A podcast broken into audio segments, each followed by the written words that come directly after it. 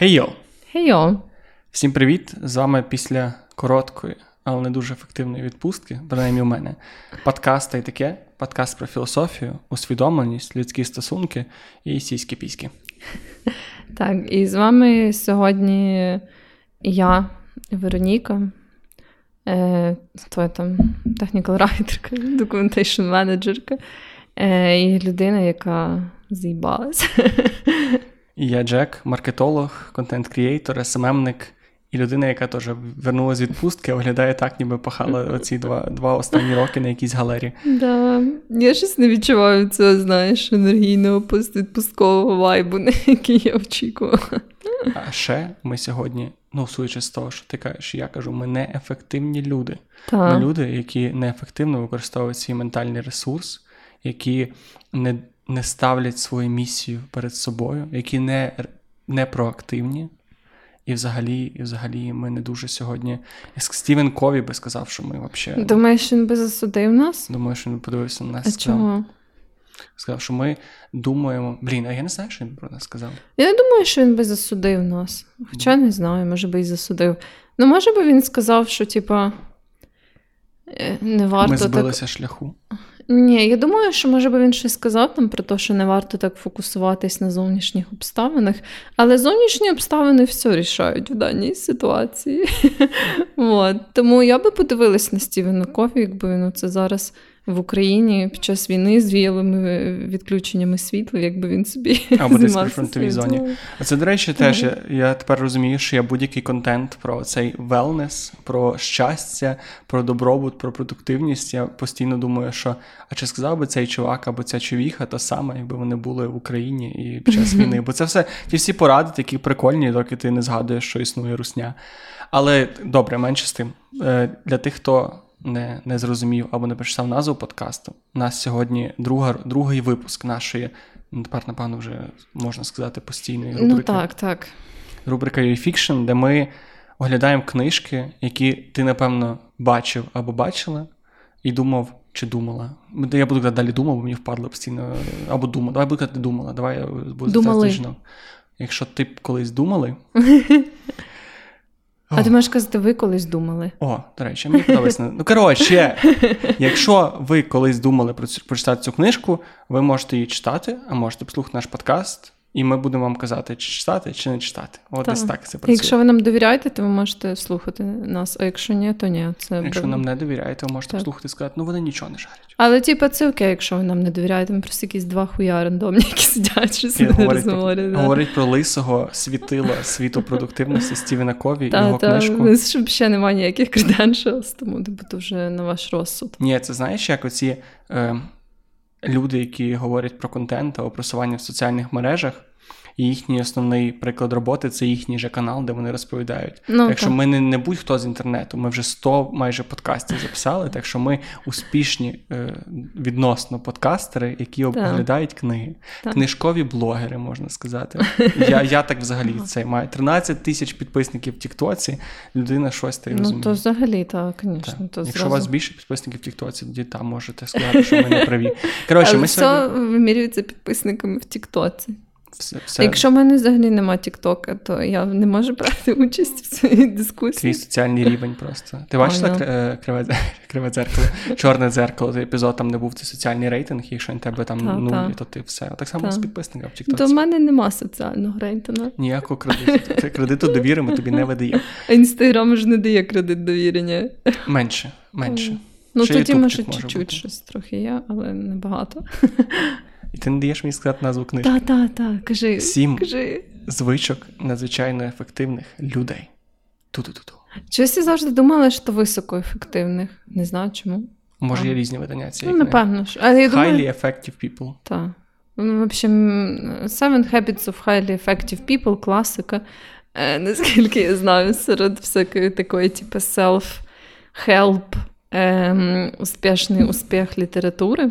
Ну так мені здається, що в цієї книги така репутація. Так вона себе називає. Тобто, так. це мені так подобається що ця книжка, на якій прямо написано понад 20 мільйонів примірників, потужні інструменти, е, зразу відгуки. Ти читаєш першу сторінку, там інші книжки автора, семінари автора. Коротше, ця книжка це прекрасний е, майстер-клас того, як продавати вебінари. І насправді, з того, що я читав відгуки, є просто якісь два табори людей. Одні, які кажуть, що ця книжка поміняла їхнє життя, зробила їм просто саму добру штуку, яку можна, а інші таборі кажуть, що цю книжку треба спалити, і вона безполезна. І я ще не знаю, до якого табору відношу себе я. Блін, цікаво, бо я взагалі не знайшла критику цієї книжки, Дійсно? знайшла тільки позитивні. Ой, я зайшов на Goodreads, і там просто, типу, ти читаєш, якраз я з цього і взяв цю інфу. Ти читаєш один відгук, там такий просто мені порадили цю книжку, я її читав, на кожній сторінці зупинявся і такий. Вау! А і ти потім читаєш наступний відгук і такий, то це гівно якесь непонятне. І мені здається, що якраз. Доб... Так, добре, це вже я переходжу до аналізу книжки. Давай перед тим, як ми поговоримо про книжку, ми поговоримо про нас з тобою, mm-hmm, про наші да. зайобані зайобані останні два тижні. Як твої останні зайобані два тижні? Я насправді, ну, звісно, я заїбалась більше уже після того, як я з'їздила в свою поїздку. Поїздці взагалі все було охуєнно, насправді, знаєш, там було дуже тепло, я багато їла багато лежала, багато плавала, і мені було заєбісь. Типу. І, е, ну, крім одного випадку, коли в мене сталася така проблема через те, що я потрогала кактус фрут. кактус фрукт. Фрут, ну, в общем, ви поняли, плід кактусом. І суть була в тому, що я, як людина з України, не знаю, як, перше, як виглядав кактус фрукт. І також я не знала, що його не можна трогати. Типу, І якби він просто десь лежав на вулиці, я б його не трогала. Типу, бо я ну, е, освічена жінка і знаю, що всяку хуйню, яка лежить на вулиці, не можна трогати, навіть якщо вона дуже інтересна. Але тут була така ситуація, що вже в останній день, коли ми були на Кіпрі. Ми поїхали в місцевий супермаркет, щоб ну, купити, знаєш, всякі снеки, там назад mm-hmm. привезти і так далі, щось там інтересне. І в цьому супермаркеті ну, був дуже захопливий відділ цих овочів і фруктів, бо там було, перше, там все пише грецькою, тобто ніхуя непонятно, і багато таких штук візуально, яких я не впізнавала. знаєш. І мені було дуже цікаво дивитися на ці овочі і фрукти. І в цьому відділі з фруктами лежав ящик з цими кактус-фруктами. А як вони виглядають взагалі? На що вони схожі? Я можу показати тобі фотку. Ну, вони схожі, як ем, е, авокадо, таке світло-зелене, е, з такими крапочками темно-коричневими, угу. і е, з таким ще хвостиком зверху, як приросток такий такого okay. плану. Ну, okay. можете погуглити собі. коротше. Кактус фрукт.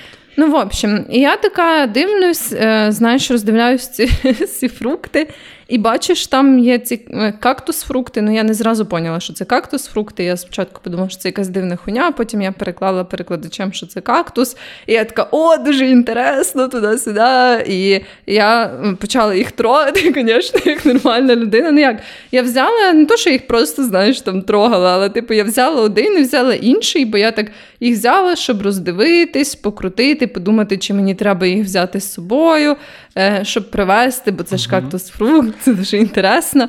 І, типу, все було нормально до того моменту, як. Е, я побачила, ну я вже їх покинула, бо я все-таки вирішила, що я не буду їх брати. І я побачила, що якась жінка, яка щось там робила з цими кактус-фруктами, вона була в гумових рукавичках і так тримала їх, брала, типу, просто двома пальчиками за самий краєчок. Вони просто стояли в тому відділі без надписів, Так, без, без нічого, дисклеймерів, без, без, без дисклеймерів, без нічого. І я така, ну, в той момент, коли я побачила ці гумові рукавички, то що вона їх так трогає, я ж така спочатку подумала, чому вона так знаєш? Типу, а що ти її є? І бо знову ж таки я нічого не відчувала на своїх руках, типу, в певний момент. І я така думаю, ну ладно, хуйня якась, я щось не пішла собі далі, знаєш, по цьому супермаркету. І суть була в тому, що перший раз, коли я так склала пальчики докупи, е, бо до цього я щось там робила, і вони всі, знаєш, були мої пальці окремо, і вони не терлися один в один. І коли я їх склала докупи, я відчула, що в моїх пальцях тисяча малесеньких голочок, які, типу, коли я, ну знаєш, рухала пальчиками один об один, який я прям піздець як відчувала. Але в той момент, коли я брала цей фрукт, вони не відчуваються через те, що вони супер малесенькі. Як знаєш, буває, коли волосинка попадає тобі десь в шкіру, uh-huh. і вона відчувається піздець. Хоча, ну, типу, по суті, коли ти рухаєш шиї, особливо uh-huh. там, де зачіпається чи щось таке. Але це просто малесенька волосинка. І от у мене була така ситуація, коли в моїх пальцях було 10 тисяч таких малесеньких волосинок. А ось що називається кактус фрут. Так, ну я так розумію, що напевно із кактуса цей фрукт. Ну, в общем, суть була в тому, що була дуже неприємна ситуація для мене. І ем, ну, коли я це поняла, що сталося, коли я почала, почала рухати своїми пальчиками, я зрозуміла, що це, звісно, було фіаско з мого боку так зробити. Я пішла в ванну, помила Воно руки. Змивається нормально? До що я помила руки, мені ніхуя не дало. І е, я, звісно ж, почала гуглити, що робити в такій ситуації. І в результаті я десь знайшла, е, як там писало, е, на Reddit, до речі, знайшла. Я не гуглила на Reddit, але мені так знаєш, з результатів пошуку мене туди перекинуло, що є, як там писало, Old Farmer Streak. Типа, е, якийсь протіп старого фермера, не знаю, про те, що ти можеш типу, помити змішати олію і цукор, і так, типу, проскрабувати свої руки, знаєш, і помити їх, типу, цією сумішю олії і цукру, щоб, типу, пообламувати ці маленькі голочки. В общем, в мене не було олії в нашому Airbnb. Але в мене був якийсь лосьон для тіла. Я змішала лосьон для тіла з цукром. Оце поцукрувала собі руки. І потім, ну, але якби суть в тому, що обламує зовнішні ці ем, частинки, але всередині е, вони все ще залишаються. Вони досі в тобі. Я не знаю, не можу бути на 100% впевнена. Але вони якби залишаються, але через те, що вони такі малі, то твоє тіло просто ну, з тим, як воно регенерує шкіру, воно їх просто саме або е, випихає, або вони розчиняються в тобі. От, В общем, я їх якби так зовнішньо пообламувала, мені вже було легше, але потім ще пару днів в мене, знаєш, були такі крапочки, там, де вони позалишались типу, всередині. Я ще могла їх за ними спостерігати. Вот, е, І ще навіть одна є. В общем, е, але зараз ну, вже все нормально. Я вже... Скільки це тривало? Відновилась. А що саме ти маєш? Ну, весь оцей біль. І відчуття того, Ну, саме напряжне було до того, як я оце поцукрувала собі руки. От, Тобто це було десь пару годин, а потім вже було ну так не дуже напряжно. Це взагалі нормально пускати таке в супермаркети в відкритому доступі? Ну я не знаю. Може, всі кіпріоти якось це розуміють, але знову ж таки. Може, це така, знаєш, приманка для туристів. Да, да, да.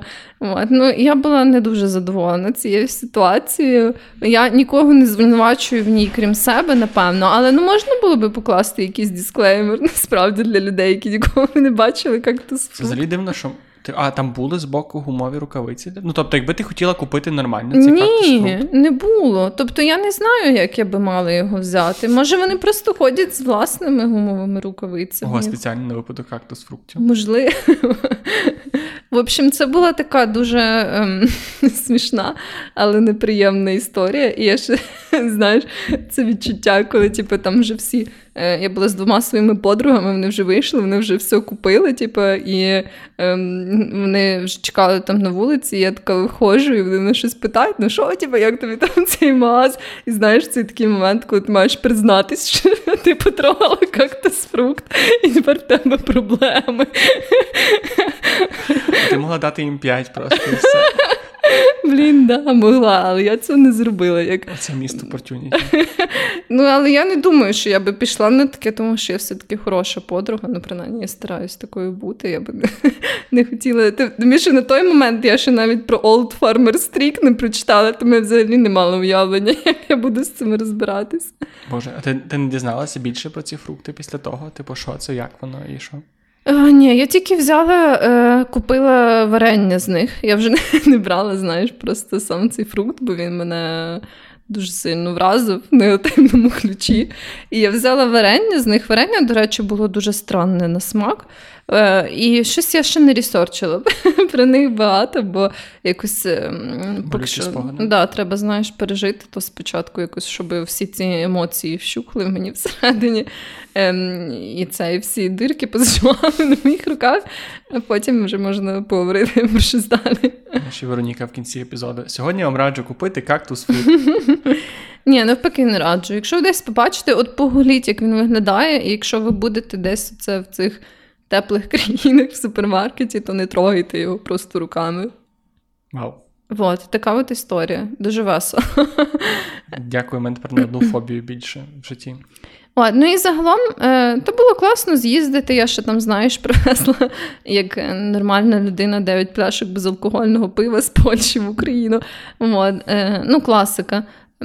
І, в принципі, було файно, не знаю, але цей е, контраст між перебуванням десь в такому, знаєш, безтурботному середовищі. І я думаю, він був би менший, якби не почали зразу вся ця хуйня з електроенергією і віялими відключеннями, і прильотами, і постійними тривогами. Бо ну, так співпало, що на той момент, коли я їхала. Е, ситуація була трошки спокійніша, ну, принаймні тут у Львові, в сенсі, що і тривоги були вже не так часто, mm-hmm. і з електрикою все було ну, доволі стабільно. От, А потім Е, Якраз коли я була на Кіпрі, тоді сталися ці масові перші прильоти по енергі... енергоінфраструктурі. І, власне, вже, мені здається, прям починаючи з того, то майже кожен день тривоги, майже кожен день якась нова залупа, нова хуйня. І на контрасті воно однозначно важко сприймається. Тобто мені зараз якось навіть складно знаєш, оцінити, чи я якось відпочила, чи мені якось це допомогло там переключитись, чи щось таке, бо оцей контраст цього разу був дуже сильно вражаючий. Mm. Я щасливий себе на тому, що я почав знову прям кожен день вставати зранку, читати новини. Раніше я вже mm-hmm. був в тому періоді, коли читав там раз ввечері міг прочитати, або там переважно там коротше, менше читав новини. А зараз я розумію, що після цього всього ти такий, ні, окей, я встаю і перше. Але то все одно нічого не дає. Ну, я не Нічого, це просто кажу про якісь внутрішні відчуття. Так, ну я читаю в основному через те, що пов'язане з електроенергією, щоб якось знати, типу. Е, може, там з'явиться якась інфа, щоб підготуватись, знаєш, там, ну, і uh-huh. так далі. Плюс там якось змінювалися рекомендації щодо споживання, то це я читала, але я все-таки думаю, що читати новини постійно, принаймні для мене це поганий варіант. Ні, це ну. точно поганий варіант, бо воно нічого тобі не дає, тільки тривожить, але просто скажу, що ловлю себе на цьому, що не дуже можу щось з собою зробити. Mm-hmm. Ну, е, В общем, таке. Як твоя відпустка прийшла? У мене мене друга частина відпустки, друга половина, бо це був 10 днів. Вона прийшла в гори в Карпатах, типово, як пройшли гори Карпати. Але єдине, що з того всього цікаво розповісти, це те, що я зловив себе на тому, що я ревную сам себе до Франківська. Ого, то Ми перше, взагалі, е, коли моя почалася відпустка, ми поїхали на п'ятницю, суботу, Франківськ. І я їхав, перші наші друзі спільні недавно там були. По-друге, я ніколи толком не у Франківську, чисто проїздом. І то роки, напевно, 5 назад. І ми подумали, що, блін, що буде втикати у Львові, потім їдемо в Карпати, дай перед Карпатами проїдемося собі просто Франківськ. І Ми їхали з думкою, що погуляємо по маленькому місту, подивимося, який класний. Знаєш, я розумію, що в моїй голові завжди Івано-Франківськ не в обіду івано-франківчанам, але завжди був такий маленький Львів, такий недо Львів. А я приїхав Франківськ, і я ходив по Франківську і обурювався на Львів. Я ходив і такий, бля. Це прикольно, у нас такого нема. Це прикольно, у нас такого нема. І найбільше... А що, ну, ну наведи якісь приклади ж саме. По-перше, дуже класна велоінфраструктура. Я не знаю, можливо, це так для мене просто попало, але дуже прикольне. По-друге, те, що, типу, я завжди думав, що Львів маленький після Києва, Франківськ після Львова взагалі. Ми жили буквально на окраїні, і ми з одної окраїни до іншої окраїни дійшли за 40 хвилин пішки, і такі вау, це зручно. Але найбільше мене вразило озеро. Mm-hmm. Я, як людина, який у Львові категорично не вистачає якоїсь водойми нормальної. Так у Львові є озера? Ні, у Львові тут тільки піська, а не озеро порівняно з тим. Ну, тобто, те, що у Львові називають озерами, то Франківську колобання. Ну, тобто, ти ти була на Франківському озері. Так. Коротше, я в захваті, я хотів сказати просто респектос Франківську. Пробачте мене за те, що я якось ставився до вас не скажу, що якось принизливо, але я вже думав, що типу, франківчани дивляться на Львів і такі, ну, Львів, то класно. А тепер я дивлюсь на Франківський, думаю, що може я би там і пожив. Ну, наскільки я знаю, і в мене було десь таке схоже враження, що Франківськ дуже класний, але там швидко закінчуються якісь речі. які Ну, може, я за два дні цього просто не усвідомив. Дуже багато класних кав'ярень. І в мене якийсь кажу, у мене, по-перше, контраст з тим, що я там був 5 років тому, коли ти приїхав, походив 10 хвилин по центру, і такий, ну все, Франківська нема. А тут ми прямо за два дні не було відчуття, що ми обходили все. Ну так, так, але все одно, там, коли трошки більший період часу тусиш, то вже ну, трошки відчуваєш цю певну лімітованість. Ну, не можна сказати лімітованість, просто характерність малого міста, там, де не так багато всього відбувається, не так багато подій е, і так далі. Ну, ем, я завжди думала, що це класне місто, щоб там пожити якийсь певний період часу. але... Певний це місяць? Ну там може там місяць, два, три, знаєш, такий uh короткочасний. Але принаймні наразі я би не хотіла там. Просто через те, що я люблю великі міста, де багато щось відбувається, щось там постійно, якась двіжуха, різноманітна. Можна вибрати з багатьох речей, якими ти можеш зайнятися. Це якби для мене таке оптимальне середовище міське. А може, десь там на пенсії. На пенсію Франківську. Так. Це хороша ідея. Такий даун, дауншифт. Я я навіть не можу сказати, що це дауншифтинг тепер. Коротше, мене купило озеро. Я мушу визнати, що для мене, я не знаю, я може я був рибою в минулому житті або щось таке, тому що я просто бачу в місті воду і такий, все, я тут хочу жити. Має сенс. Ну, може, тобі просто треба там, не знаю, в Брюховичі біля озера купити собі хату, то теж нормально буде. Ну, добре, може, можливо, не вся вода працює. Але таке. Я не знаю, що нас багато слухачів з Франківська. Якщо у нас є такі слухачі, то шатаут Франківську. Так, якісь моменти взагалі, мені здається, принаймні по статистиці обмеження, яка в нас є в інстаграмі, кількість слухачів з Києва перевищили кількість слухачів з Львова. Ну як, не можу сказати слухачів, швидше людей, які просто стежать за нами в інстаграмі. Я не знаю, наскільки це прям репрезентативно для тих, хто саме слухає наш подкаст, але все одно це для мене дивно, тому що мені здавалось в якийсь момент. Типу, ми були. Ну так, да. ну в нас був якийсь такий досить локально львівський, е, львівська аудиторія, не знаю. Е, але я думаю, то в більшості було пов'язано, можливо, через те, що кияни менше цікавились україномовним контентом. Ну, в общем, Думаю, що там багато нюансів. Якщо ви киянин, а і почали нас слухати десь недавно, напишіть чого нашу. Що сталося в вашому житті? Як ви на нас взагалі потрапили? Якщо ви з Франківська, то ще раз вам респект за озеро. Але як е, киянка, я все ще рада, що багато моїх е, Спів, співвітчизників. Спів, да. спів, співмістян? Містян. Співмістян. Співмістян. Як ім'я якогось японського чувака. Співмістян. ну що ж, ефективна Вероніка. Я щось неефективне, я думаю. Якраз, А може ефективне? Хуй Давай перевіримо свою ефективність. Давай. А як? Там Це треба, знаєш, щоб і впевнено, що таки є якийсь тест, типу тест, в інтернеті, да, наскільки ти ефективний за е, Стівеном Кові і його принципами високоефективних людей. Я б сказала, що я зазвичай високоефективна, прям піздець високоефективна, але останнім часом. Останні 25 років я відчуваю себе не дуже високо. От коли я був рибою в минулому житті, я був ахуєнно продуктивною рибою. Стівен Кові би сказав, тобі вірю. Що, що я прям... Я думаю, просто що почати розповідь про цю книжку, тому що я думаю, що більшість людей з нею стикалися на полицях заправок. Да. Або Ну, вона була на заправках, мені здається. Або на всяких таких, коли ти ходиш по по переходах, і там є оці книгарні в переходах, там де стоїть оцей багатий тато, бідний тато, сім звичок надзвичайно ефективних людей.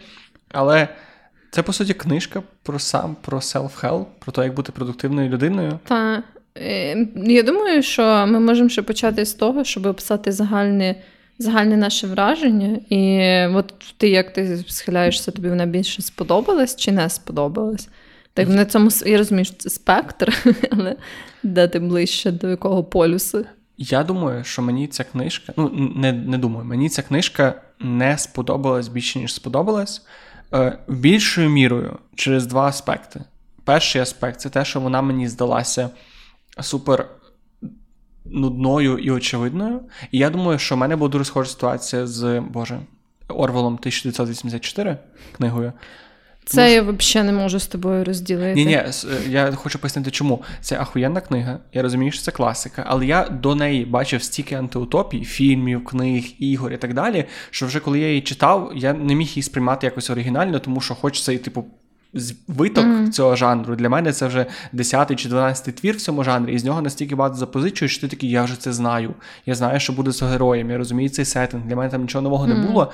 І тому ця книжка, типу, 1954 треба читати одним з перших, чим раніше, поки твій мозок ще не. Але не ти можеш і навпаки, типу, просто дивитись на це з іншої точки зору, ну, коли ти там бачиш референс, то що ти зустрічав. Це як дивитись там якесь класичне кіно, знаєш, на які, на якісь сцени, там, де роблять багато омажів. І ти, якби, ну, суть не в тому, що ти не будеш знати, чим воно закінчується, а ти якби. Дивишся на це більш з такої історично досліджувальної Але це точки зору. Сам сам нарад... ну, як як книжку, як повноцінний твір, для мене це псує якоюсь мірою. Да, тобто, все, мені все ще подобається ця книга. Просто вона мені не є настільки новою. І ще в художній літературі це ще плюс-мінус. А от коли ти читаєш self-help, і ти читаєш типу штуки, які ти вже сто разів чув на Ютубі, в інших книжках, з посиланнями на цього ж самого чувака на кові, то ти такий, ну блін. Тобто, і для мене ця книжка саме тому виявилася дуже такою не бушною, коротше, ніби я вже ці всі думки чув заїждженою. Mm-hmm. Хоча я розумію, що вона випущена 1970 року, і, можливо, на той час, типу, якби я прочитав її в 70-му році, якби я жив, можливо, ну, я би такий, за все, типу, вау. Та. Тому я з цього боку не можу її оцінити. І це перша причина, чому мені не сподобалось, а друга це. Е, я на, на прикладі неї почав розуміти, як працюють секти і культи. Частково, звісно, що це не якесь повноцінне, але що в них спільного в, е, в цій книзі Кові і всяких сектантських рухах, чи в принципі будь-які релігії, це він тебе напаковує абсолютно штучними термінами.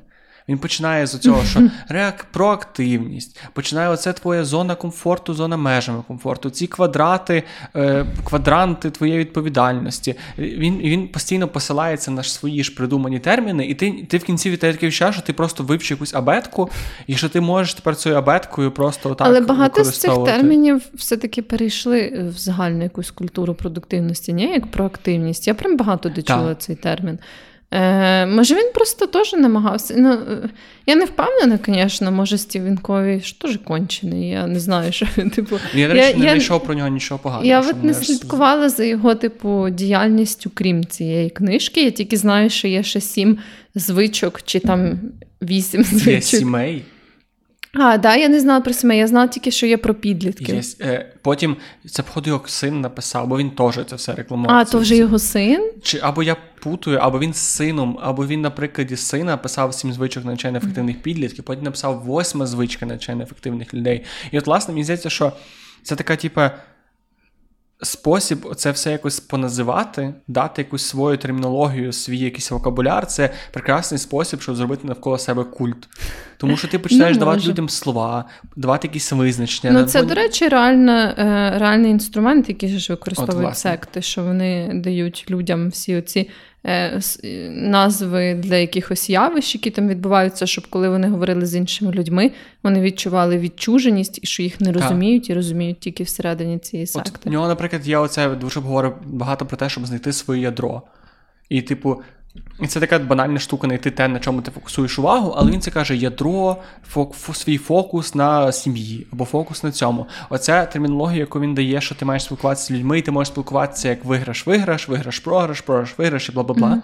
Mm-hmm. І там дуже багато такого, що ти можеш просто набратися і просто говорити так, як він, от взяти цю всю термінологію, думати нею. І мені здається, що воно якраз має такий окультичний вайб, і мене це трошки від, від, відлякує в тому плані, що mm-hmm. мені здається, що частково його ці дуже видно в цій книжці, що він хоче продати книжку і цю, і інші.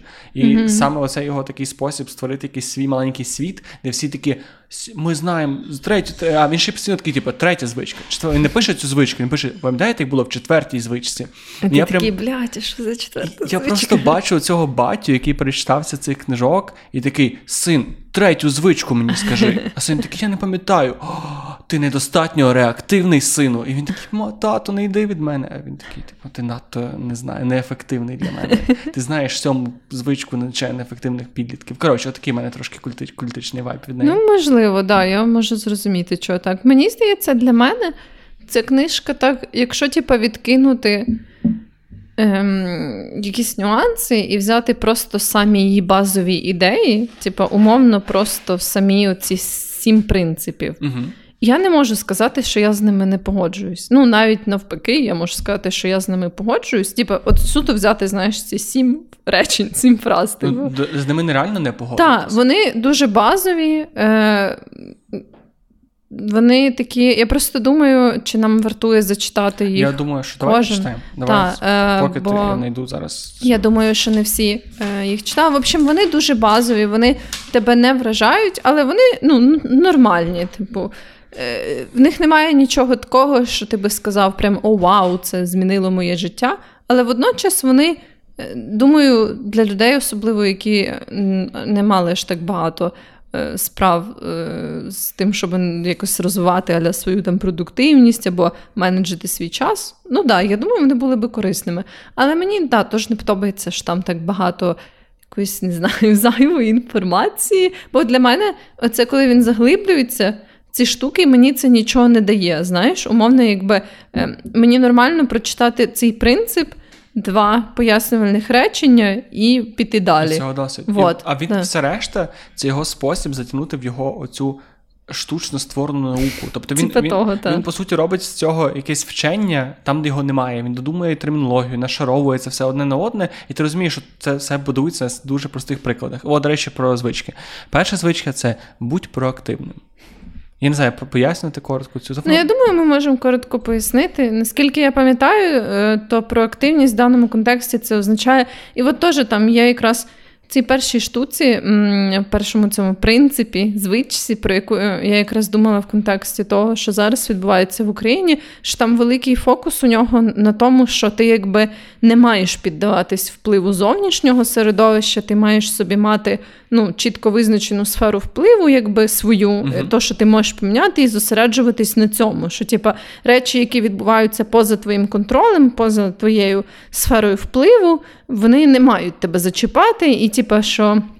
Якби людина, яка там шукає виправдання, вона, знаєш, буде нити, що там все мені не так, і погода мені не така, і ракети в мене запускають. Але, типу, людина, яка хоче бути проактивною, тобто щось міняти в сфері свого впливу, вона така буде і бошти далі, зважаючи на це.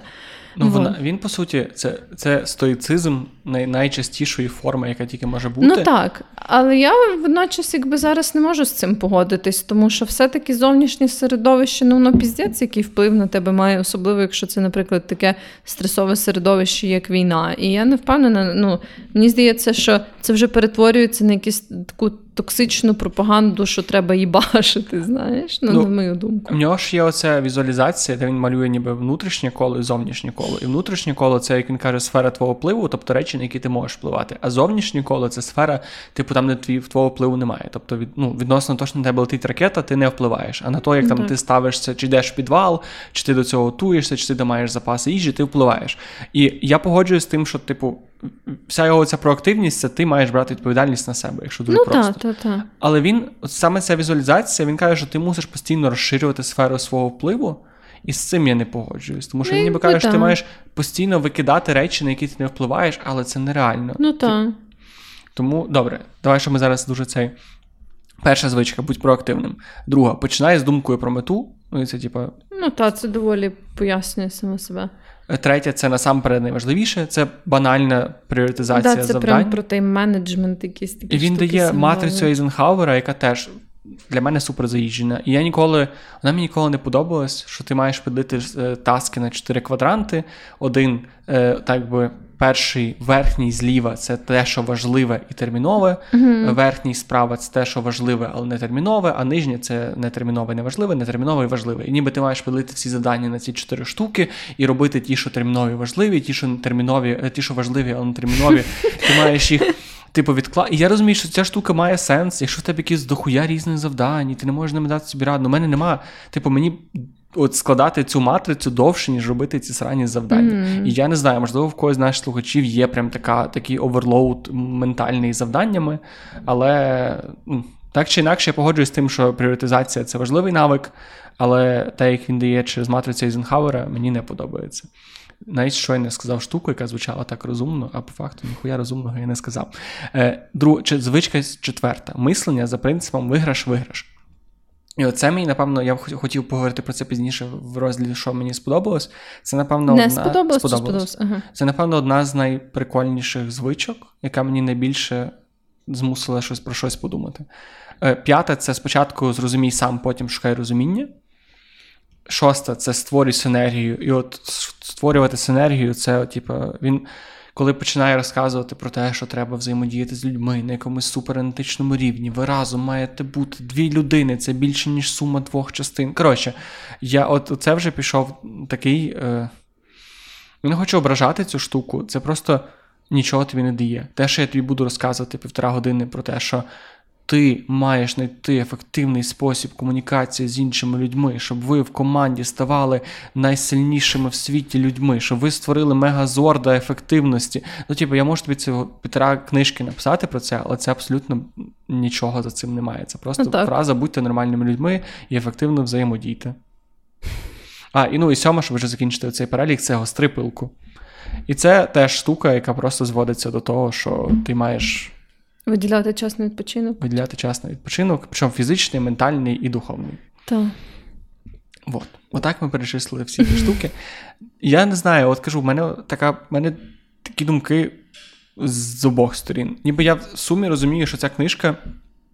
Я думаю, я тільки що про це подумала, що ця книжка могла би бути просто інстаграм-постом. Знаєш, якби це було в час інстаграму, типу, всі ці сім звичок можна вмістити просто в один інстаграм-пост, типу, або один рілс, типу, коли ти просто називаєш ці штуки, трошки пояснюєш їх. Да. все. Ну, так як ми зробили це щойно. Але так. ми зробили це більше з намаганням якось оцінити ці навики. Ну просто я теж зловився на тій думці, коли читав цю книжку, що я читаю оцю всю літературу продуктивну, нехай, з якоюсь якимось таким диким бажанням знайти відповідь яку я ще не знаю, знайти якусь інформацію, яку я ще не знаю, щоб хтось сказав мені: дивись, якщо ти підеш на північ 100 кроків, і там ти будеш пердіти е, вверх, е, і потім ти скажеш там якусь секретну фразу, а потім напишеш свій блокнот в такому-то порядку, такі-то речі, то в тебе станеться підвищення зарплати. Але цього і не може бути. І я ну, розумію, да. що це все типу, те, як ти підходиш до цієї літератури, і те, як ти її читаєш визначає те, наскільки вона тобі корисна. І те, що я казав за нашому передньому подкасті про багато бідний тато, ти можеш прочитати цю книжку і сказати. Я взяв щось корисне, а можеш прочитати цю книжку з думкою, що це срака якась. Ну да, да. Я думаю, це знову ж таки дуже залежить від того, яким арсеналом знань ти вже послуговуєшся, і який в тебе бекграунд, може це зовсім не буде революційно. Да. Я недавно дивився інтерв'ю Джордана Пітерсона, я не знаю, це такий дуже специфічний персонаж американський. і Він е, Він якийсь кончні.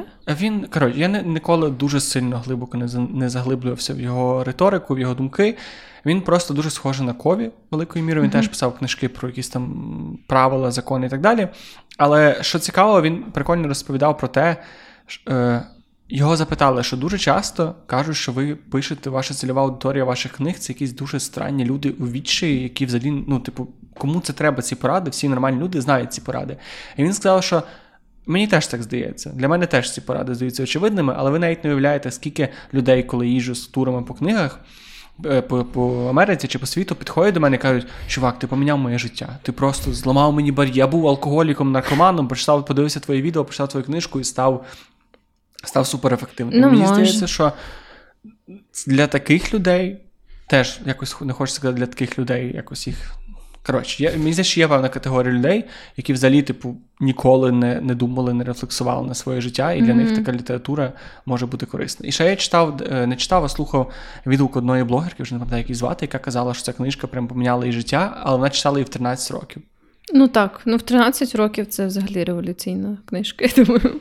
Ну, але мені що можна йобнутися в 13 років, якщо її дуже дуже серйозно сприйняти. Ну, мені здається, що я якраз і може і прочитала тоді, коли мені було 14. А як ти взагалі? Бо, бо я її прочитав прямо перед подкастом. Я... Ну, я взагалі не люблю нонфікшн книжки, я їх не читаю майже ніколи, крім нашої я, тому рубрики. ти погодилась на цю рубрику. Та-та. Ем, І я взагалі не зацікавлена, наприклад, в продуктивності. Я взагалі не відчуваю, що мені треба розвиватися в цьому напрямку. От. Знаєш чому? Я, so, я так знаєш, що я зараз скажу. Давай, розкажи. Я просто недавно себе зловив на тій думці, що я цікавлюсь цією темою не тому, що я охуєнно продуктивний, а тому, що я настільки не зібрана і неорганізована людина, що мені треба такі штуки, щоб хоч якось функціонувати повноцінно. І для людей, які не мають з цим проблем, і ми дуже часто твоє говорили, я дуже часто розумів, як ти і про прокрастинацію, коли ми говорили, і про відкладання штуки, про організацію часу. Я ніколи не розумів, типу, чому для тебе це не є проблемою. Тільки недавно я вкурив, що це це не це нормально, що це не є проблема. Просто це література для таких людей, як я, яких які не можуть себе нормально організувати, яким треба план, яким треба тримати себе якось в руках, і мені це реально допомагає. Ну от, да, я думаю, що знову ж таки на кожну таку, таку стратегію є частина аудиторії, потенційно частина людей, для яких це буде більш актуально. Ну, Для мене такі штуки зараз не дуже актуальні. Я її прочитала через те, що моя мама дуже любила цю книжку, ну і любить її досі. І вона прям сказала, що мені е, ну, треба її прочитати. Не в тому сенсі, що вона мене змусила, в сенсі, що вона була така задоволена. Ні, Вона була така задоволена і так, ну. Тішилась тому, що вона прочитала цю книжку, що ем, ну, вона дуже рекомендувала мені, знаєш, і я ем, щось тоді її прочитала. І я пам'ятаю, що я навіть 14 років розуміла, що там треба ну, просто почитати по пару речень з кожного розділу, і я багато що скіпнула. Типу, бо я була така, не це. Вже не для мене, ребят. Вот. Але ну, ці принципи, ну, на той момент, коли я їх читала, я з ними погоджувалась. Вони були для мене ще тоді відносно нові, тому що ну, 14 років я щось не, та, не дуже багато е, мала нагоди, як сформувати або десь почути ще якісь інші такі думки. Плюс на той момент ще е, не дуже було популярно там робити на таку тему якісь відосики на Ютубі, навіть англомовні. Тобто, ну, не, не так коротше, це була хвиля цієї продуктивності і так далі. І я пам'ятаю, що я погодилась типу, з цими думками. І була така, ну окей, я собі запам'ятала, знаєш. Ти і... була якась улюблена звичка в той час, яка така прям. Ти було, ти було тоді хоч раз, що ти читала цю книгу, взагалі не знаючи цієї штуки, ти така вау, оце я поміняю поведінку свою, і це зробить мене краще. Ну я хіба що тоді якось поняла, е, може, в один з таких перших разів, що якщо тобі щось не подобається, ну так е, узагальнено, то замість того, щоб типу прям постійно про це не йти і скаржитись, то треба подумати, як це типу, для себе можна поміняти, або як в принципі це поміняти. Це, до речі, дуже класно. Вот. І все. Ну, і... Але при цьому я не відчувала так, що ну, ніколи не можна, знаєш, скаржитись на навколишнє середовище або що. Ну, і я відчуваю, що конкретно цей підхід до життя, в принципі, залишився зі мною десь з тої пори і до зараз. Що ну, коли щось е, мене не влаштовує, я е, ну, роблю якісь кроки, щоб це поміняти. Але там, знаєш, дзвоню на гарячу лінію міста, якщо хочеш, щоб щось пофіксили, там ще якісь такі речі. От. Але це якось таки накладається для мене на оцю. Не знаю, як це сказати, це не життєва мудрість, але якась така фраза, яка теж багато де зустрічається про е, знаєш, цей феномен, коли люди чогось не роблять, бо думають, що хтось інший вже це зробив. Ну, як типу, там, коли в натовпі стає комусь погано, і mm люди не викликають швидку, там, бо думають, що по-любому хтось зараз інший викличе. Тому, коли це стосується якихось таких ситуацій, то оця штука про якусь там сферу впливу і намагання щось поміняти, вона для мене накладається на е, цю, цей феномен, що там, якщо я думаю, знаєш, грубо кажучи, що я би хотіла, щоб там якийсь світлофор пофіксив в мене на районі, то я типу не думаю про те, що та напевно вже типу, всі знають про нього, і напевно вже хтось зателефонував. Це, до речі, в Україні мені здається, дуже актуальна порада саме на на рівні громадського суспільства, бо я, особливо живучи в себе в селі, до того, як я приїхав до Львова, дуже часто стикався з ситуаціями, коли люди просто такі, типу, у нас так все хуйово бо в нас хуйова влада, бо ми вибрали поганого мера, він нічого не робить, він краде. І я погоджуюсь, що це часто правда, але мені здається, що типу, люди настільки. Їхній оцей спосіб думати завжди входить в площину. Треба щось зробити, треба, щоб це зробила влада. Влада цього не робить, боже, як сумно, і все. на цьому не закінчується. Так, так. Ну, типу, знову ж таки, якщо там, типу, вас дійсно не задовольняє, те, як е, вам здається, не знаю, корумпована якась міська обласна адміністрація, то у них там зазвичай є, наприклад, публічна інформація про те, як вони розподіляють кошти на які конкретно проекти в ваших районах, і е, навіть можна там сходити, не здається, на їхні засідання, коли вони це вирішують, і презентувати якісь свої ідеї. В общем, насправді, ну типу, інструментів є досить. Так, так. І е, якась оця така загальна філософія життя мені імпонує, і можливо її корені теперішні якимось чином проросли. Знаєш, таке це було таке зернятко, яке Стівен Кові посадив в моєму мозку на той час. Але ем, ну да, але не тоді я би не сказала, що якось було дуже революційно. Для мене б ще компік хотіла бавитись. Типу. Всі Ну, от, Тому якось так. Е, а зараз, ну, коли я перечитувала, то я тим більше не знайшла для себе чогось такого революційного нового. Ну, я, до речі, я трошки оф-топ. Я просто розумію, що я багато разів казав про те, що ця книжка дає дуже багато термінології. Я просто хотів. Я не я собі просто виписав, виділив прям абзац, який, на мою думку, квінтесенція цього, що я хочу сказати. Просто просто вслухайтеся. І скажи мені, чи ти розумієш, що мається на увазі. Ваша впевненість лежить в континуумі між крайніми значеннями невпевненості з одного боку, де ваше життя зазнає ударів хаотичних сил, які граються з ними з ним, і глибинним відчуттям великої власної цінності і упевненості в собі з другого. Ваші чіткі орієнтири посідають у континуумі місце між залежністю від соціального дзеркала чи інших непостійних джерел та сильним внутрішнім відчуттям правильного напрямку. Ну, я поняла, що відбувається. Я, але воно настільки закручено, воно ну, настільки. Да, да. Ну, це треба прям зосередитися. І і без того, тобто, ти ніби дуже багато зусиль мусиш виділити на те, щоб зрозуміти речі, які дуже прості. Ну так, так. І, і це не так, як ти читаєш умовно Сідхартху чи якийсь більш філософський твір, де ти такий. А що тут хотів сказати автор? І потім такий, а ось що він хотів сказати. Тут ти такий, типу, що це за хуйня? А ось що це за хуйня. І от ага. все. Тобто, і в мене дуже велика частина викликає цієї книги саме саме такі штуки. Ну так. Але мені також сподобалась ця ідея його про те, що типу, мені сподобалось, е, здається, це це правило виграш-виграш. Я не впевнена. О, Це, це речі, моя улюблена порада. Так, про те, що ну, взагалі це була ем, цікава, цікава штука, що він не підкреслює якусь. Змагальність між людьми, а навпаки, говорить багато про колаборацію, про те, що ніби як для того, щоб ти виграв, не обов'язково, щоб інша людина програла, умовно кажучи. Mm-hmm. Тобто, що не обов'язково для того, щоб але бути ефективним і успішним, тобі треба, щоб всі інші були залупами. Типу, ти можеш всі разом можете бути залупами. ефективні або залупами. От. Е, Тому це мені сподобалося. За це Стівен Кой отримав плюсик. На відміну від е, того типа конченого, який написав бідний тато, багатий тато. Знаєш? Бо... Ну да, бо в нього є цей вайб, що я, ти маєш всіх обігнати, всіх е, за, за, за так, він такий, типа, ну яка різниця, якщо через тебе люди помруть з голоду, типу вони собі дозволяють себе експлуатувати. Це да. От. Е, Було би цікаво, до речі, запустити в одну кімнату того мужика. Я думаю, вони знайомі. Я чомусь думаю, що вони прям на на багатьох всяких там. Е, фестивалях продуктивності. Самітах продуктивності. А, саміти да. це називається на фестивалі. Ну, да, Фестиваль продуктивності. Просто всі приходять з комбіками і працюють так невпинно. От, І цей виграш-виграш це дійсно моя улюблена, улюблена порада. Саме тому, що. Я не знаю, може це я зараз себе не крутив, тому що я хотів щось прямо знайти з цієї книжки, що мені сподобається, але я це читав і такий це спосіб думати, який мені здається для мене конкретно в моїй ситуації виграшний. І я це ранньо почав приміняти. Ти, ну, ти виграєш, інші люди виграють. Ну воно здається таким, коли я це кажу, воно суперочевидне. Тобто, вся суть того, що ти маєш, е, сперечаючись або шукаючи якоїсь згоди з людиною, подумати в першу чергу, що для неї, як їй виграти від цієї ситуації, і як тобі виграти. І ти ну, можеш, ну, ну. апелюючи до того, що дивись, чувак, я хочу, я розумію, що ти хочеш оцього, цього, цього, а я хочу оцього, цього, цього. Зроблячи ось це, ми разом виграємо. І я Теж я це кажу, це супер очевидно. Але коли я почав це робити на роботі, то в мене дуже часто приходять люди, і такі нам треба якесь там відео про цю штуку.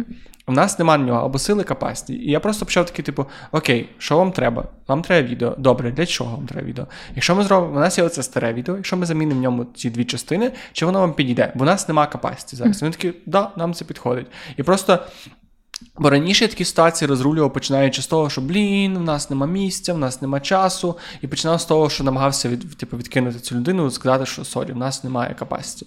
І я почав це приміняти, і мені воно здалося, що корисним. Тому я не я не можу сказати, що ця книга взагалі для мене нічого не дала. Конкретно, ця порада дуже крута. Але в нього оця штука перегукується з активним слуханням, mm-hmm. про те, що активно слухати. І активне слухання це теж мені здається штука, яку ти мусиш собі нагадувати, що ти мусиш робити постійно, бо це це, не це не порада. Тобто, те, що я скажу, що тобі треба активно слухати людину, з якою ти говориш, і емпатувати, і це очевидно. Але чим частіше ти це собі нагадуєш, тим більше ти про це задумуєшся, тим більше це практикуєш, а практика вже робить з цього якісь. Ну так, та. але я погоджуюсь, що активно слухати і не думати про те, що ти маєш сказати, а слухати іншу людину, це дійсно важливо. Це дуже і це дуже складно. Це набагато складніше, так. ніж здається. Але що до чого я вів, що це прекрасна порада, вона дуже класно взаємодіє, створює синергію з цією порадою про виграш-виграш комунікацію. Але він наводить в книжці приклад своєї розмови з сином, і вона йопнута. Да, тобто, я щось не пам'ятаю, що це за приклад. Там е, до нього приходить син і каже: Батьку, я не хочу вчитися в школі, мені не подобається. І він наводить приклад неправильної відповіді батька, як такий, що ми, як батьки, вклали в тебе купу грошей, а ти невдячний. От подивись на того Боба, він автомеханік, ти хочеш бути як Боб, а він каже, я хочу бути як Боб. Він каже, то ти не здара будеш, як той. От, і це неправильно. Mm-hmm. І я такий, да, не звучить неправильно. А як правильно?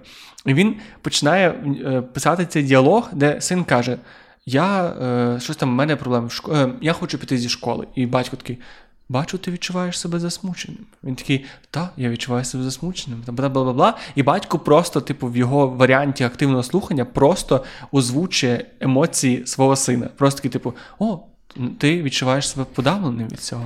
Да, а тебе це, це трохи надихає. странно. Але хіба, по ідеї, ти не мав би не озвучувати емоції людини, а власне питати її. От, які власне, ти маєш розуміти емоції людини і відносно них будувати розмову. А це, і я це не витягнув з контексту. Це він буквально надає як приклад того, як спілкуватися активно. І цей приклад, і порада прекрасна. Оцей приклад. Ну, Якщо так. буде цікаво в книжці, Просто прочитайте. Ну, він реально такий, ніби ти спілкуєшся навіть не з психотерапевтом, а з роботом, який просто такий, я побачив тобі таку емоцію, я її висловлюю. Ну, от, коротше, тому. Це як знаєш, е, ці е, якісь е, хуйові психологи або психотерапевти. Ну, психотерапевти, може, в Україні, так як в нас не було сертифікації психотерапевтів, але в сенсі, які думають, що тобі просто достатньо типу, виговоритись, знаєш, і вони такі, типу, о, так, це дійсно дуже сумно. Або, типу, о, да, це дійсно дуже весело. І це все, що вони роблять, знаєш, просто типу коментують. У мене не було такого досвіду. У мене, да, да. Мені здається, що в мене були частини сеансу такі. Ну і в цьому є сенс. що... Ні, коли частина, так, понятно, що там, коли ти дуже захоплено щось розказуєш, але я маю на увазі в цілому, коли кажуть, що там робота психотерапевта, це просто типу, повторювати якісь там твої фрази або казати, типу, що там що не погоджується. До речі, е, це теж офтоп, але є ця порада, що щоб сподобатися людині, треба повторювати її останню фразу. І я тупо не розумію, як на практиці це робити. Я теж не розумію. Чим це має? Це так само, як е, в цього. Як звати цього, типа Карнегі? Здається, так? Дейл Карнегі. Це як е, е, How to make friends and influence people. Як виграти друзів Та, і завоювати. І, він, щось таке, да. І він нам щось теж казав про ім'я, про те, що треба постійно повторювати ім'я людини. Ні, Це, до речі, працює. Це працює навіть я дивився. Е, я не знаю, як це в комунікації, хоча теж те, що я дивився про продажі, я чув, що це працює. Ну і бачив якусь статистику. Але було колись дослідження по тому, е, типу, список, е, не список, а відсоток відповідей на звернення до тебе, там, наприклад, на Upwork або на якомусь LinkedIn, коли ти долучаєшся. Якщо ти використовуєш ім'я людини чи в імейлі, наприклад, відсоток е, відсоток відповідей завжди буде набагато більше, ніж не без знаю, використання. Мені здається, то вже якісь застарілі дослідження. Я щось не вірю в те, що це актуально все ще. Ні, воно працює на якомусь дуже підсвідомому рівні. Але я не думаю, що це щось таке, що типу, що це змінить весь світ, але те, що саме вказувати, казати ім'я людини, точно працює. Але знову ж таки, казати ім'я людини це одне. А як повторювати правил, е, фрази за тобою так, щоб ти мені сподобалась, чи я тобі сподобалася, я не знаю. Я теж не знаю. Може, ви знаєте. Може, просто погоджуватись з усім.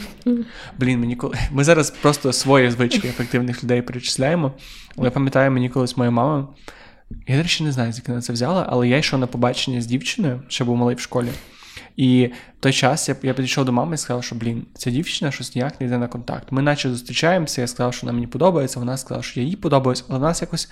Ну, я не можу її, типу, витягнути ніяку спільну активність. Немає на увазі там якусь сексуальну, а просто на якусь там погуляти. Мама сказала, що дивись, ти мусиш задати їй чотири питання. На три питання вона мусить сказати так. Тобто якісь очевидні питання, на які вона скаже так. І на четверте питання ти можеш задавати те, що ти хочеш, і вона з більшою вірогідністю скаже так. Ого, нічого собі. У мене не вийшло, я проїбався і не зміг задати якісь ці питання. А які ти задав Я вже не пам'ятаю. Бо пам'ятаю, що я настільки переживав, щоб ця схема спрацювала, що я щось там почав задавати, почав відповідати на так, як я хотів, і воно все посипалося. Ну так от. Межі, якби ти все ну, зробив чотенько, то воно би так і спрацювало. Може, твоя мама мала рацію. Я не знаю, ми так, на жаль, ніколи це не перевіримо. Ти чого ж можеш там десь в якихось інших ситуаціях? Тож не обов'язково на побаченні робити. Точно. Чи обов'язково? Я щось не подумав про це, що це може ще якісь мати в житті імплементації. Добре, я десь попробую на подкасті тепер розвести на 4 так. Чисто як на X-Factor. Ну да, да, наприклад. Але я вже знаю про цей свій трюк, тому я буду екстра вбачна. Ти знаєш, що те, що люди. Ти ще не ім'я мене не називай, і це ще буде. Тепер кожаска буде ти Вероніка, ти будеш така, так, він хоче щось провернути зі мною.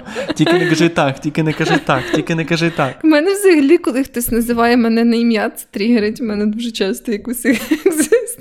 екзистенційну кризу. Чому?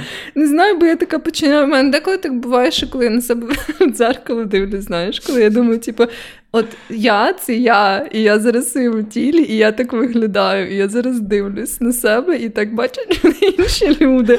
І так само, коли я думаю, деколи про своє ім'я дуже довго я починаю, знаєш, так дуже екзистенційно про це думати. Типу, я це Вероніка, Вероніка це я, типу, всі інші Вероніки це теж Вероніки, але я теж Вероніка. Тебе ніколи такого не буває. Це коли ти йдеш просто по вулиці, такий, бля, я просто купатиму на одній, на одному великому камені, в безмежному просторі. Типу, і зараз я це контролюю свої ноги, щоб вони пересувалися так, так. Як ми дійшли до цього?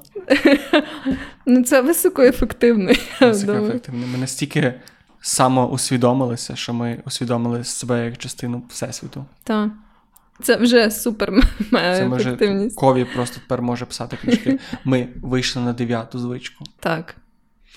До речі, повертаючись до штуки, які мені сподобались, е, в нього прикольно ці звички побудовані. Саме оця його теж. Типу, люди, які роблять фреймворки з того, з чого не можна робити фреймворки, мене трохи бісять. Але в нього є оця концепція, що шість звичок, три звички це звички внутрішньої роботи, ші, е, три звички наступні це робота з людьми. Uh-huh. І сьома звичка це гострити пилку, тобто як ніби це все, оцю всю систему тримати в якомусь балансі. І мені сподобалось те, що він дуже наполягає на тому, і я вважаю, що це правильно, що ніби будь-яка робота над своєю ефективністю, над якоюсь продуктивністю, над спо... кращою взаємодією в цьому всесвіті починається з внутрішньої роботи, і йде ну, на зовнішню. зовнішню. І в нього немає цього, що, типу, у нього всі думки це подивись перше на себе, подумай, чи ти адекватна людина, чи ти робиш все правильно, чи ти берешся відповідальність, чи ти взагалі можеш з кимось адекватно спілкуватися, а тоді йди спілкуйся з людьми. І мені здається, що це має сенс як концепція, що так, перше так. вирішувати проблеми зсередини, а не ззовні, навіть що це проблеми, які здаються тобі зовнішніми. Так, я погоджуюся, погоджуюся. Це теж файна думка. Нормально така. Нормально. Молодець, хороший, хороший кові. В общем, да. Ну, в цілому, я однозначно ставлю більше зірок цій книжці, ніж е, багатий тато, бідний тато. А багато ти поставила одну одну зірку, так? Так. А в нас взагалі була система рейтингу, я щось забула вже. Е, коли я запитав тебе, скільки ти балів ставиш цій попередній книзі, багато бідний тато сказав, що треба обіцяти, обіцяти і викинути. А, ну, да, я не знаю, скільки це балів. Цього можна тільки обіцяти. Це обіцяти, обісрати з п'яти, типу, чи ж обіцяти і обісрати з десяти. А яка в нас п'ятибальна чи десятибальна школа? Ух, я запутався з тобою. Тобто 10 балів це дуже обіцяти обісрати? Ні, 10 це охуєнно, а типу, самий низ це обіцяти і обісрати. Потім тільки обісрати, потім тільки обіцяти, потім один. Окей. окей. Ні, ну Потім нуль, потім один, ну далі вже там як. Чекай. В. Чекай. Нуль, а потім один. Ти в яку сторону рахуєш? Ну, нуль же ж менше за одиницю. Я я Ну, дивись. Ні, ні, я я там, де частину, яка нуль більше за менше за одиницю, я розумію. Я не розумію, як ти дійшла до нуля. Ну, типу, саме найгірше, типу, це обіцяти і обісрати, потім обісрати. Це трошки краще, потім обіцяти це трошки краще, ще, потім нуль це ще трошки краще, потім ага. один це ще трошки тобто краще, ти... ну і далі вже до десяти. Боже, то так просто. Я просто... Я недостатньо ефективна людина. Я просто думаю, що тебе нуль це обіцяти, обісрати, один це тільки обісрати. Ні, ні, я думаю, що обіцяти, обісрати, то має бути ну, вже така трохи негативна, знаєш, мінус має йти. Окей. Я явно не готовий ні обсирати, ні обсикати цю книжку. Так, я теж не готова. Добре, хоч тут ми зійшлися. Я ще хочу одну штуку тебе запитати по ній. Е, в нього є момент, я не пам'ятаю, в якій це звичці, це не так важливо, де він розповідає про ситуацію, яка сталася в нього з одним з його фанатів, чи хтось до нього підійшов. В нього підійшов чоловік і почав казати, що в мене проблеми з жінкою. Типу, вона нас там іскра загасла, нічого не виходить. Коротше, все, ми ніби. Нема між нами connection у, і я не знаю, що робити. Я відчуваю, що я до неї загасаю. І автор цієї книги дає пораду дуже просту: любіть її. І він такий, типу, я відчуваю, що я ну, нема нема цього. Типу, дофаміну не виділяється, вже ну, не можу її любити. Sorry. Автор все каже: любіть її. І він так декілька разів йому цей чувак пояснює, ну я не можу, я не знаю як. Він каже, любіть її, любіть її. І потім він каже, що останнього, типу, його пояснює, чому він дає цю пораду, що любити це діє слово, а не відчуття. І ніби що він дав цю цю пораду, що ти мусиш, навіть що ти не відчуваєш до людини любові, ти мусиш проявляти цю любов, і ніби цей fake it till you make it. Ні, не знаю. Я думаю, що ти якось. про це думаєш. Ні, тут хуйня якась, тут я не погоджуюсь. Ну, типу, це дуже комплексна штука, як то ти так можеш сказати, просто люблю. Ну от. Тобто я розумію, як можна якщо буває дійсно пари, напевно, яким треба просто проявити один до одного більше інтересу, згадати, які вони були молоді і закохані, і це їм поможе. Але є пари, які ну, не створені для одного, не можуть поправити стосунки. І їм ну, нема та. сенсу це змушувати себе. Або там була якась, ну, типу, серйозна проблема, або не знаю, зрада, ще щось, то ти так не можеш просто це пофіксити, тим, що скажеш, ну та люби її, і все. Ну, це дуже спрощує, мені здається, такі ситуації. Ну, точніше, це ем, такий якийсь дуже простий підхід, який не підходить під такі і він, і він простий, ситуації. Але чи він ефективний? Та ні, він хуйовий якийсь, ну, типу. Ну, я от просто я розумію ось цю частину, що. Я думаю, що, типу, сказати. Люби її в сенсі, що це дієслово, можна сказати тоді, коли до тебе прийшов слухач і сказав: ми там тиждень не ходили нікуди з моєю жінкою. Що мені робити? Відчуваю, що ми мало часу провели разом цей тиждень. І Він такий люби її. Типу, ну підіть собі там морозиво з'їжте. Ну так, навіть якщо не довші стосунки, там ну, та, тиждень. Е, А якщо ти прям таки кажеш, що типу, все, піздець, ну нема почуттів, я коли її цілую, то хочу ригати, типу, всяке яке, він такий просто люби її. Ну, там не було про ригати частини. Ну так, але все одно, якщо в тебе вже є якісь такі там е, відсутність почуттів, ще щось, то зазвичай, ну, це якась така серйозніша проблема, з якою треба. Ну, от так, мені здається, ой, що сталося. Мені здається, що. Коротше, це просто викликало мене отаку якусь незрозуміння, тому що це теж ще один приклад того, як він говорить хорошу пораду, а потім дає дуже дивну і мені здається дуже странну імплементацію. Mm-hmm. І тому кажу, тому я такий, типу, о, ну це... він явно був би таким собі сімейним психотерапевтом. Ну він не, не намагається. Мені цікаво, який він як тато, тому що я я, я бачу один фільм, я ніяк не можу знати, Думаю, як він, він. Багатий тато.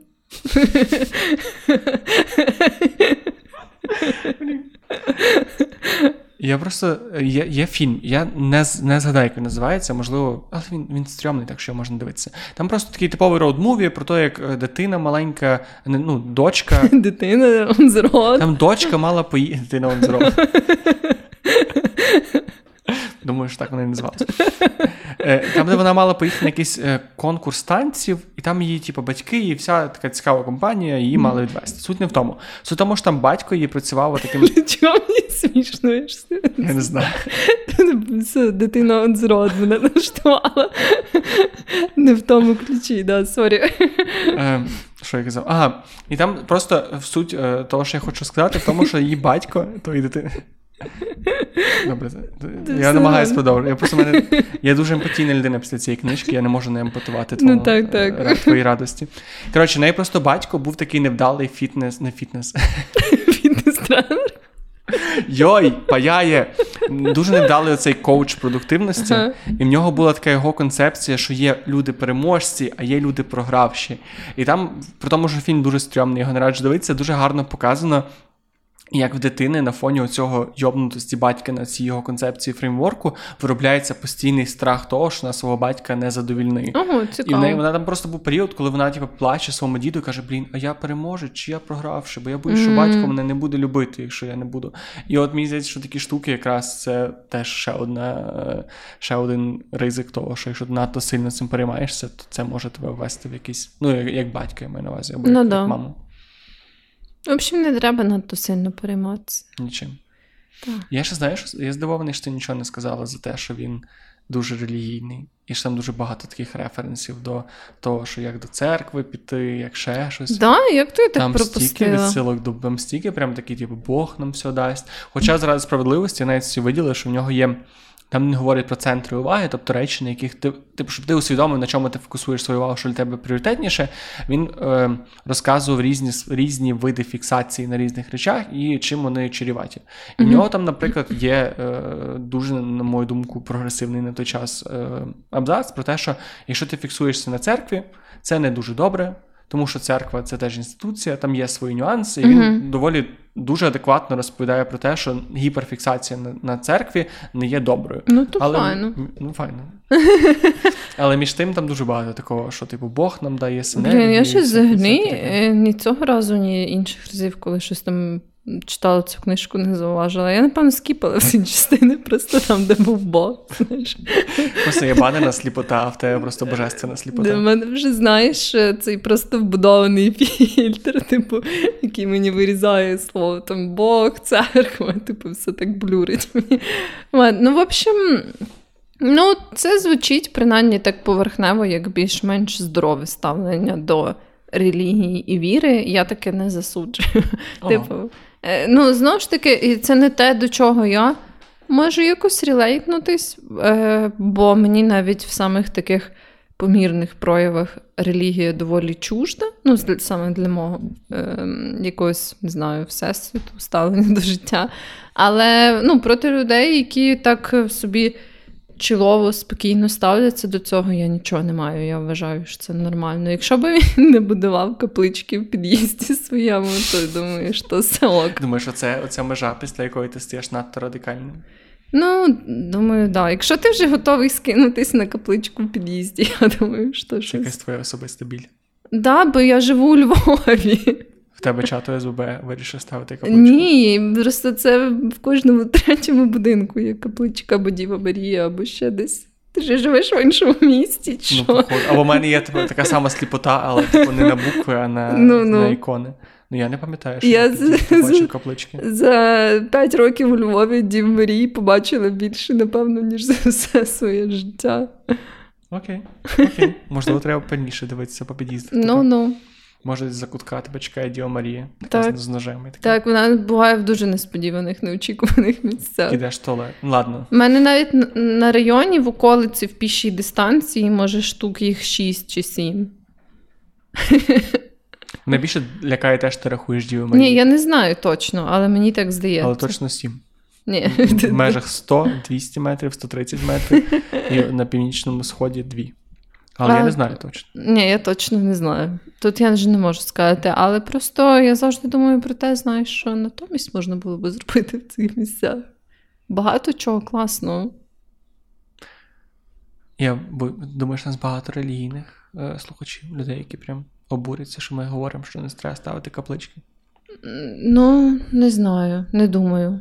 Але якщо ви обурились на це, то I'm sorry, але це місце реально можна використати набагато краще. Пам'ятник Бандері. І ці гроші, так. Або щось для благоустрою, ще інше. Велодоріжку. Так.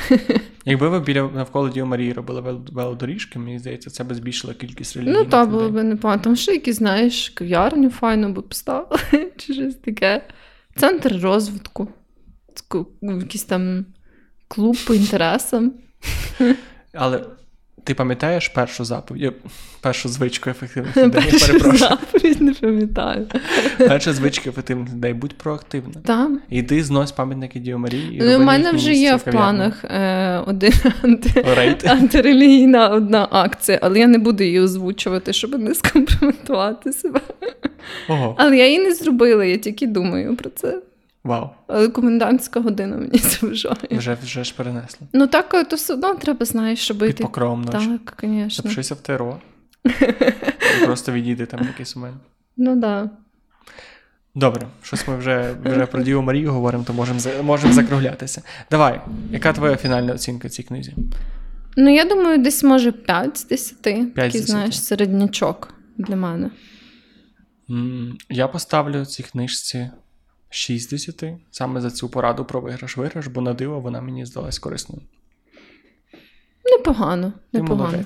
Блін, у нас тепер що? Обіцяти, обісрати і 5 балів. Нам треба збільшувати кількість, зробити якийсь загальний рейтинг всіх книжок. Знаєш, як в Топ-Гірі там був загальний рейтинг всіх машин? Е, ми можемо да, потім зробити, як знаєш, оцей темплейт, там, де є різні рівні угу. на картиночці. І всі книжки поставити. Так, так, розставити. Але то треба, щоб в нас не збиралось багато випусків. Так, ну, щоб поки було... ми зробили тільки два. Так. До речі, якщо у вас є ідеї, про яку книгу варто зробити наступний випуск, то будемо дуже раді почути в коментарях. Пишіть нам обов'язково. А що, ми так плавно переходимо до рекомендацій? Так, дуже плавно. Що ти радиш нам сьогодні? Я хочу порадити ютуб канал е, однієї дівчини м, україномовний про одяг більшості жіночий. По-моєму, про чоловічий вона е, не сильно знімала відео. Е, В общем, всякий такий, типу, контент про стиль. Е, про якісь тренди, ще щось. Е, і вона підписана як Даша Поліш. Я залишу ем, потім посилання в описі. І дуже прикольно, у неї такі невеличкі відоси, там, по-моєму, в основному до 20 хвилин. Але знову ж таки про український контекст дуже часто, про якісь там українські бренди, ем, тренди і так далі. В общем, ну, дійсно кльовий контент. Якщо ви любите всякі такі штуки про fashion, стиль, про те, як комбінувати одяг і так далі, то прям О, мені сподобалось. І Якщо знаєте якийсь такий чоловічий канал, то теж кажіть, бо я шукаю такий контент українською і поки що не знаходжу. Ну, але добре, що англійською багато. Good, а я хочу порадити або книжку, або фільм. Це на ваш розсуд, хоча я дуже раджу книжку. Е, Вона українською мовою адаптована як переваги скромних або Привіт, Чарлі. По-моєму, так переклали. Я не знаю, фільм є. Фільм є всюди українською мовою. Ну, можна Це не Perks of Being Perks the Wallflower? The Wallflower. є. Це просто книга, яку я якраз на відпустці, поки був в Карпатах. Просто я взяв її в оригіналі. Вона в оригіналі, до речі, легше знайти зараз, ніж українською. І вона, якщо ви, до речі, пробуєте читати англійською мовою і раніше боялися або хотіли знайти якусь книжку, з якої варто почати. Мені здається, ідеальна книжка, вона супер легко читається, там взагалі немає якоїсь складної термінології. Плюс вона написана від лиця хлопця, який в старшій школі, і тому вона написана доволі просто. Ну, але і крім того, це просто прекрасна книжка. І я читаючи такі книжки, ти читала, ти знаєш що? Чи, е, чи я дивилась фільм. фільм. Ну, фільм, фільм зняв той самий режисер, автор, режисер фільму, це автор книги. Так mm-hmm. що там прям все доволі чітко. Хоча мені книга сподобалась набагато більше, і якщо у вас є можливість, я дуже раджу її почитати. Це просто такий класний екскурс в голову молодого хлопця, який має певні психічні проблеми. Він там в нього здається, він не є хворий, просто в нього є якісь певні через дитячі травми, просто певний, по-моєму, тривожність і там панічні атаки, всяке таке. І це і він на, фоні цього дуже скромна дитина і дуже складно знаходить друзів. І ця книжка це просто такий прекрасний якийсь спосіб подивитися на те, як інша людина сприймає реальність і світ. І я для себе дуже багато з неї взяв, напевно, більше, ніж у цього сім звичок навчальних активних людей, саме за рахунок того, що ти якось ти таки дивишся, слухаєш ці думки, і такі, блін, в мене є схожі думки, в мене є схожі відчуття, в мене є якісь схожі переживання, або блін, це це цікавий спосіб думати про різні речі. Mm-hmm. Тому я дуже раджу книжку е, переваги переваги скромних або. Англійською Perks of Being Wallflower. Якщо ви не можете подивитися, почитати книжку по тій чи іншій причині, чи не знаєте англійською, чи не можете українською, фільм теж дуже класний, але фільм мені сподобався на порядок менше. Окей. Ну, да, мені фільм, в принципі, я не пам'ятаю, що він мене ж так вразив. Ну, він був прикольний, типу, але я його не передивлялась. Мені щось потім не, не було, знаєш, такого, що це прям такий фільм.